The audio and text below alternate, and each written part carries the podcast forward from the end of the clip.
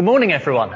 I'm sorry not to be able to see you, and I'm very sorry that we're not able to meet together as a church, but we can still have God with us, and it's been my prayer that we would, and we can still worship him and listen to his word. Children, I hope that you might have received a sheet that I sent out on the church email system to help you with listening. I hope it will be a help. Helping you to listen to what we hear preached from the Bible now. So if you got that sheet, now's your time to get looking at it and get filling it in. If you haven't, well, maybe you could print it off afterwards. Just listen now, and afterwards you could fill it in, and that might help you see what you remember and what you understand from what you hear preached. And then if your parents could get that to me over WhatsApp or email, or drop it in the door here at the church, then I'll see if I can get round to you with a little prize. I don't know what yet. I don't know. Hopefully better than just a stick of celery, something. Don't expect too much, but I'll see what I can do. Well, last week, I don't know if you know that last week we started a new series in Isaiah. But even though we've only just started it, I did think today we would take a break from the series due to us having suddenly had to stop meeting together and be put in lockdown again. We seem, don't we, to have had a particularly unstable last couple of years. There seem to have been quite a few occasions in the news when we've heard of terrorist attacks where people have lost their lives in the most ordinary and unpredictable circumstances. And then our politics seem to have been really unstable. Most obviously Brexit and American presidential elections, but other examples, it's really seemed uncertain.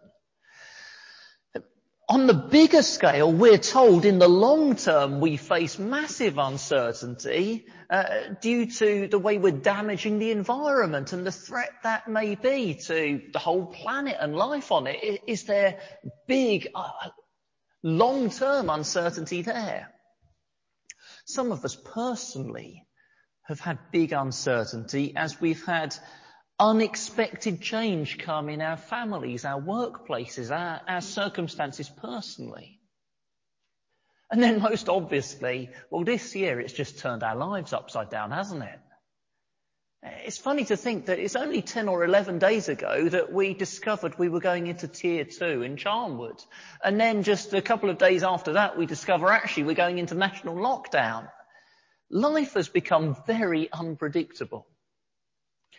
And in that sort of situation, what do we need when we're faced with such uncertainty? What do we need to give us security?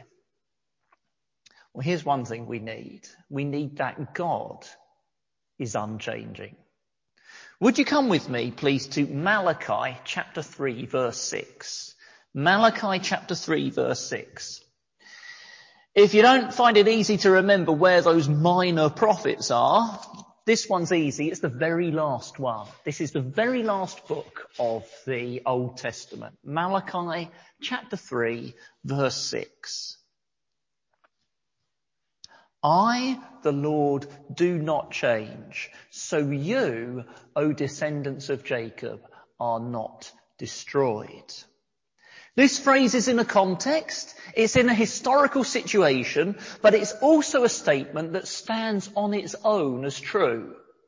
And so we are not this morning going to spend much time at all looking at what surrounds it. We're just going to get straight into thinking about this statement itself. I remember in my own Bible reading years ago coming across this phrase, this verse, and it really struck me. Because I knew I needed God to be loving and wise and powerful and good. I knew I needed that. But I hadn't thought before just how much I needed God to be unchanging. That this is essential for us, that God is unchanging. So this morning I want us to see how we need God to be unchanging, be reassured that he is unchanging, and this will involve thinking more about what God is like. So I also want us to be bowing down in worship as we think of how different from us God is. Let's do that by going through ways God is unchanging, and each one will lead on to the next one.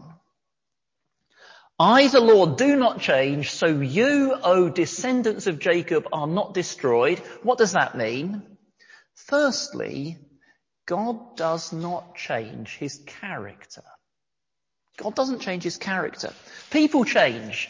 Do you have changeable, unpredictable people in your life? Some people are very moody. People change moods. Now just imagine you've got something to say to someone, and it's someone who tends to be moody. And what happens? Well, you have to try to figure out, is this the right person? Is this the right time to say it? I'd better get the right time to say this thing.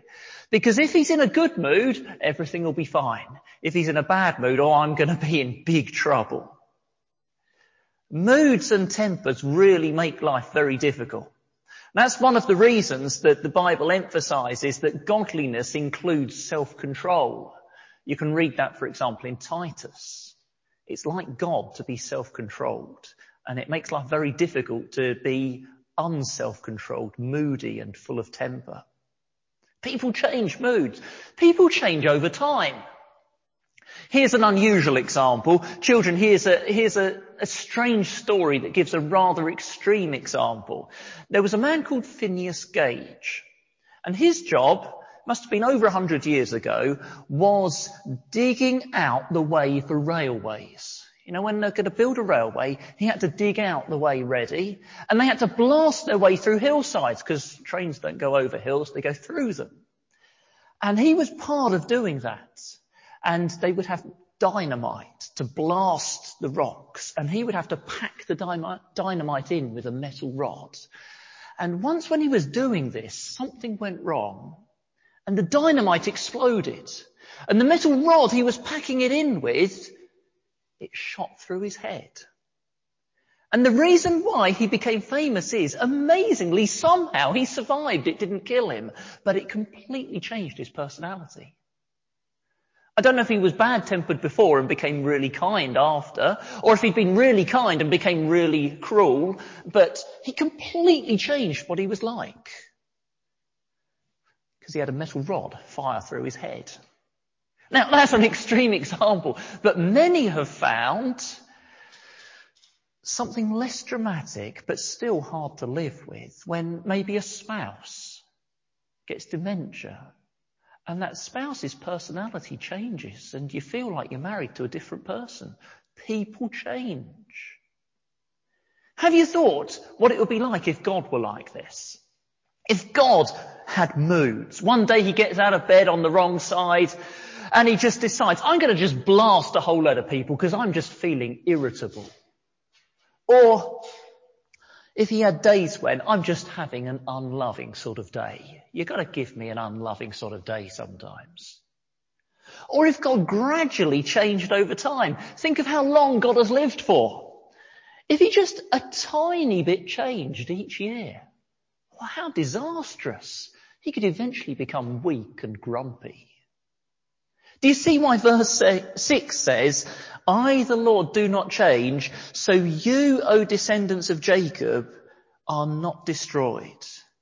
It would destroy us if God were changeable. But his character does not change.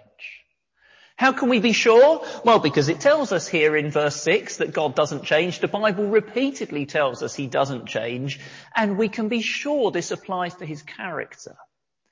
Because if his character could be improved, he wouldn't be perfect.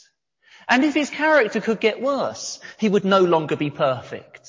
But the Bible insists he is holy, he is pure, he is good, he is perfect. And his love endures forever. He doesn't change his character. We can also be sure of this. I want us to think a bit more about what God is like. We can also be sure of this because God is the creator, not a creature. He is independent. Not like us creatures. We are totally dependent. Children, what do you depend on to keep alive? Oh, well, you depend on air to breathe and food and drink, and you depend on God. Or what about this? What do you depend on to be able to run a marathon? Well, you need enough food. It depends on where in the aging process you are. It depends on the state of your body. It depends on some less obvious things like having a planet Earth to run on and like gravity and friction working. What does your personality depend on? Well, a whole load of things like, your nature. What did you inherit from your parents? Your nurture. What have you experienced so far? We are all the time completely dependent on all sorts of things. And can you try to imagine? God is completely independent. He doesn't need anything. Here's my verse for this. I've got a verse for each point this morning. And here's my verse for this one. Apart from Malachi 3, there's Psalm 102. Psalm 102, verse 25 to 27.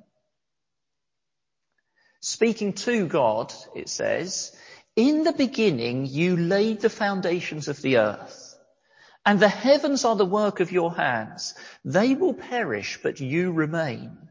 They will all wear out like a garment. Like clothing you will change them, and they will be discarded. But you remain the same, and your years will never end." Created things grow old and wear out because they are dependent. They depend on food, drink, the laws of nature. But the Creator doesn't change because he depends on nothing. He needs nothing. Interestingly, Hebrews quotes those verses in Psalm 102 and says they're about Jesus. And then later says, Jesus Christ is the same yesterday and today and forever.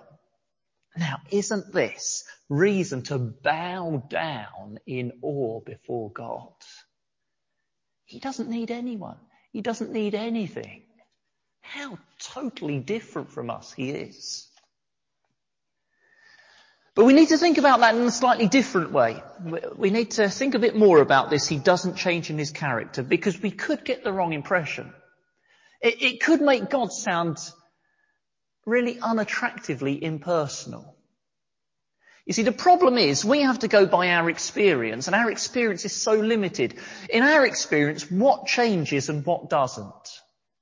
Well, people change. They get happy, they get sad, they laugh, they cry. That's the experience of relationship. Rocks don't change.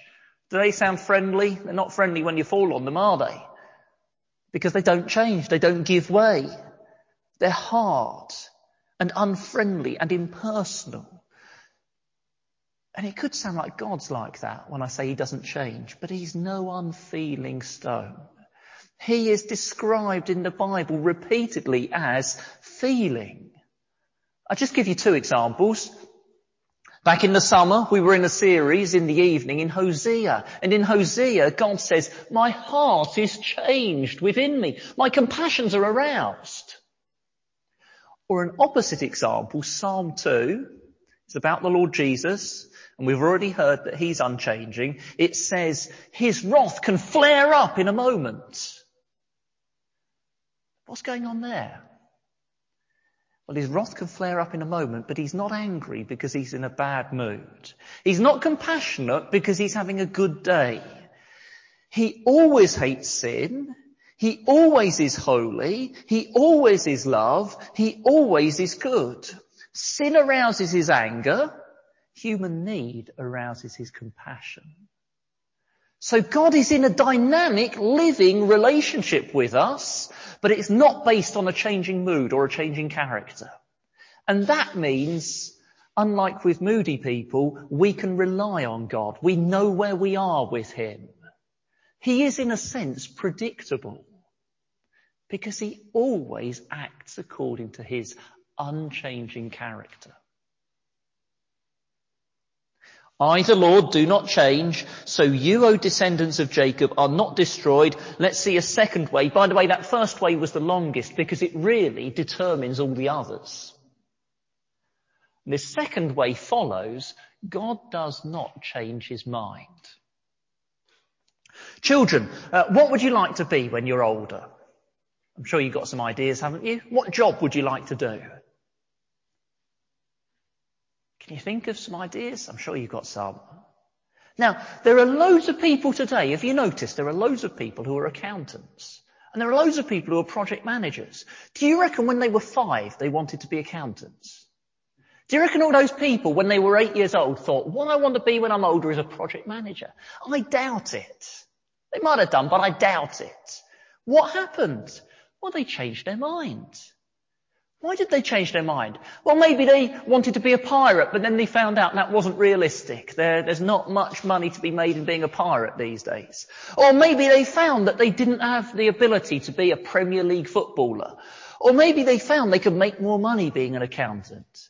Or maybe they just realised over time that they weren't so keen as they thought on being a hairdresser. You see, we're always changing our minds because we find out new, unexpected information. Or something comes to our attention that we didn't know before.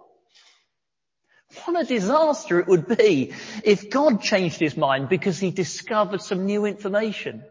Can you imagine God saying, oh, I'm not going to save those people anymore because they've turned out to be an ungrateful, grumbling pain in the neck? But it's not going to happen. Because God always knew what an ungrateful, grumbling pain in the neck we are. And yet he still loved us and determined to save us.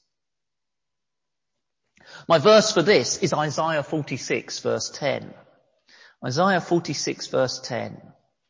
I am God, and there is none like me. I make known the end from the beginning, from ancient times what is still to come. I say my purpose will stand and I will do all that I please. You see there it's saying God is totally different from us because he knows everything in advance and therefore he doesn't change his mind. His purpose will stand. We're again discovering God is so different from us.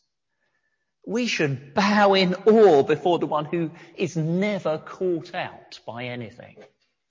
Never gets new information come to him that he didn't know before.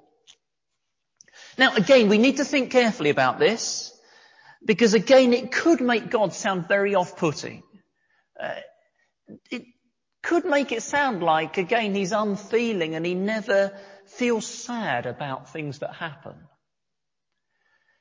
And so I want to bring to your attention again a couple of verses. We won't turn to them. I'll just tell you about them.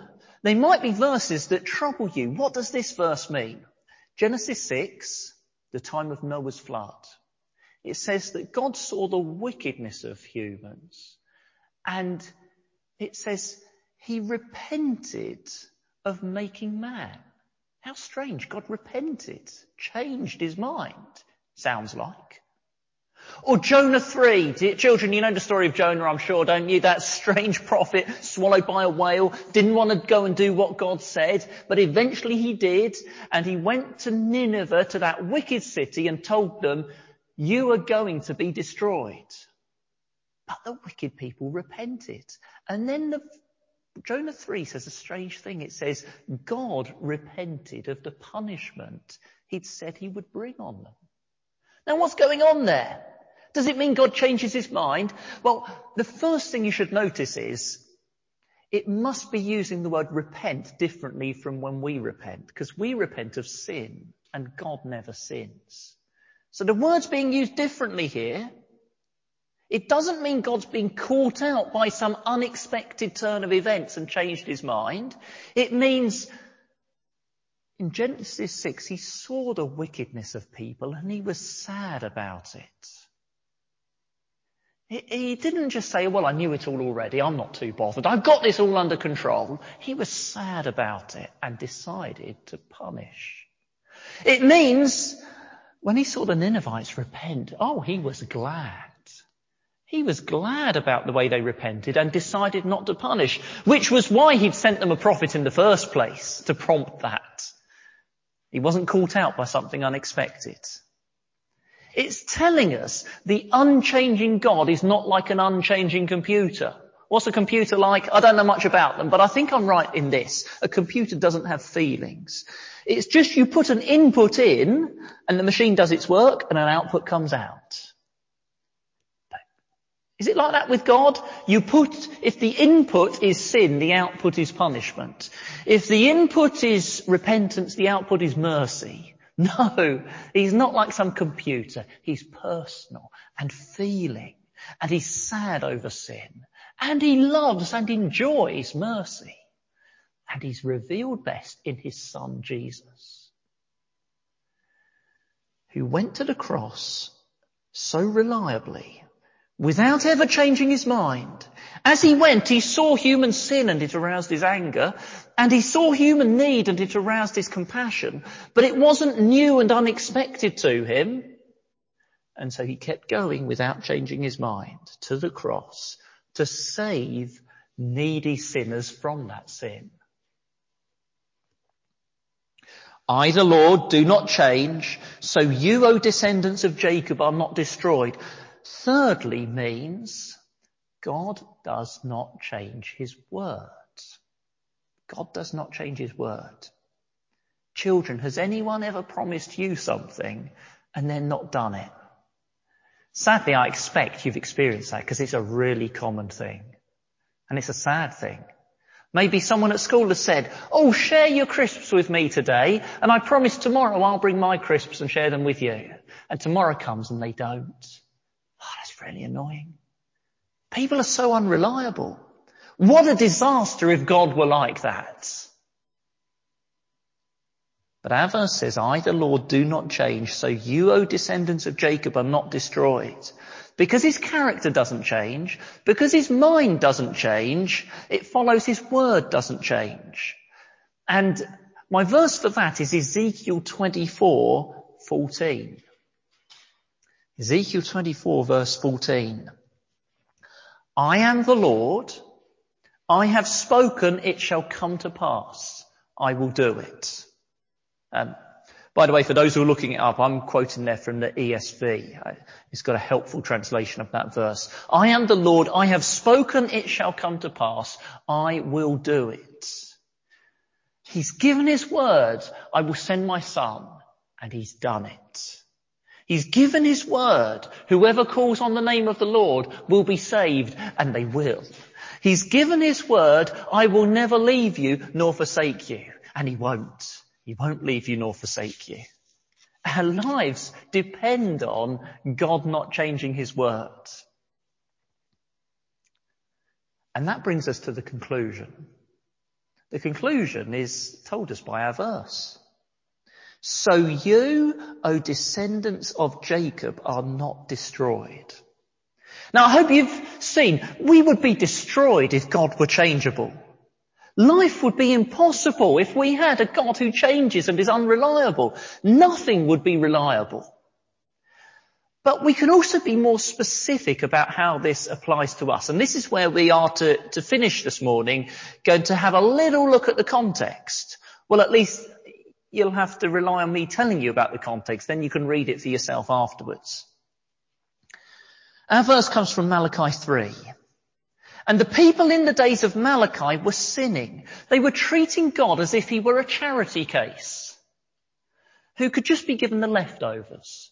And we'll do what we want and then give God the time and attention left over. We'll have the best from our crops and our produce, and we'll give God the leftovers. God's a charity case. And here in our verse, God calls them Jacob, descendants of Jacob. He's saying, you're just like your father, Jacob.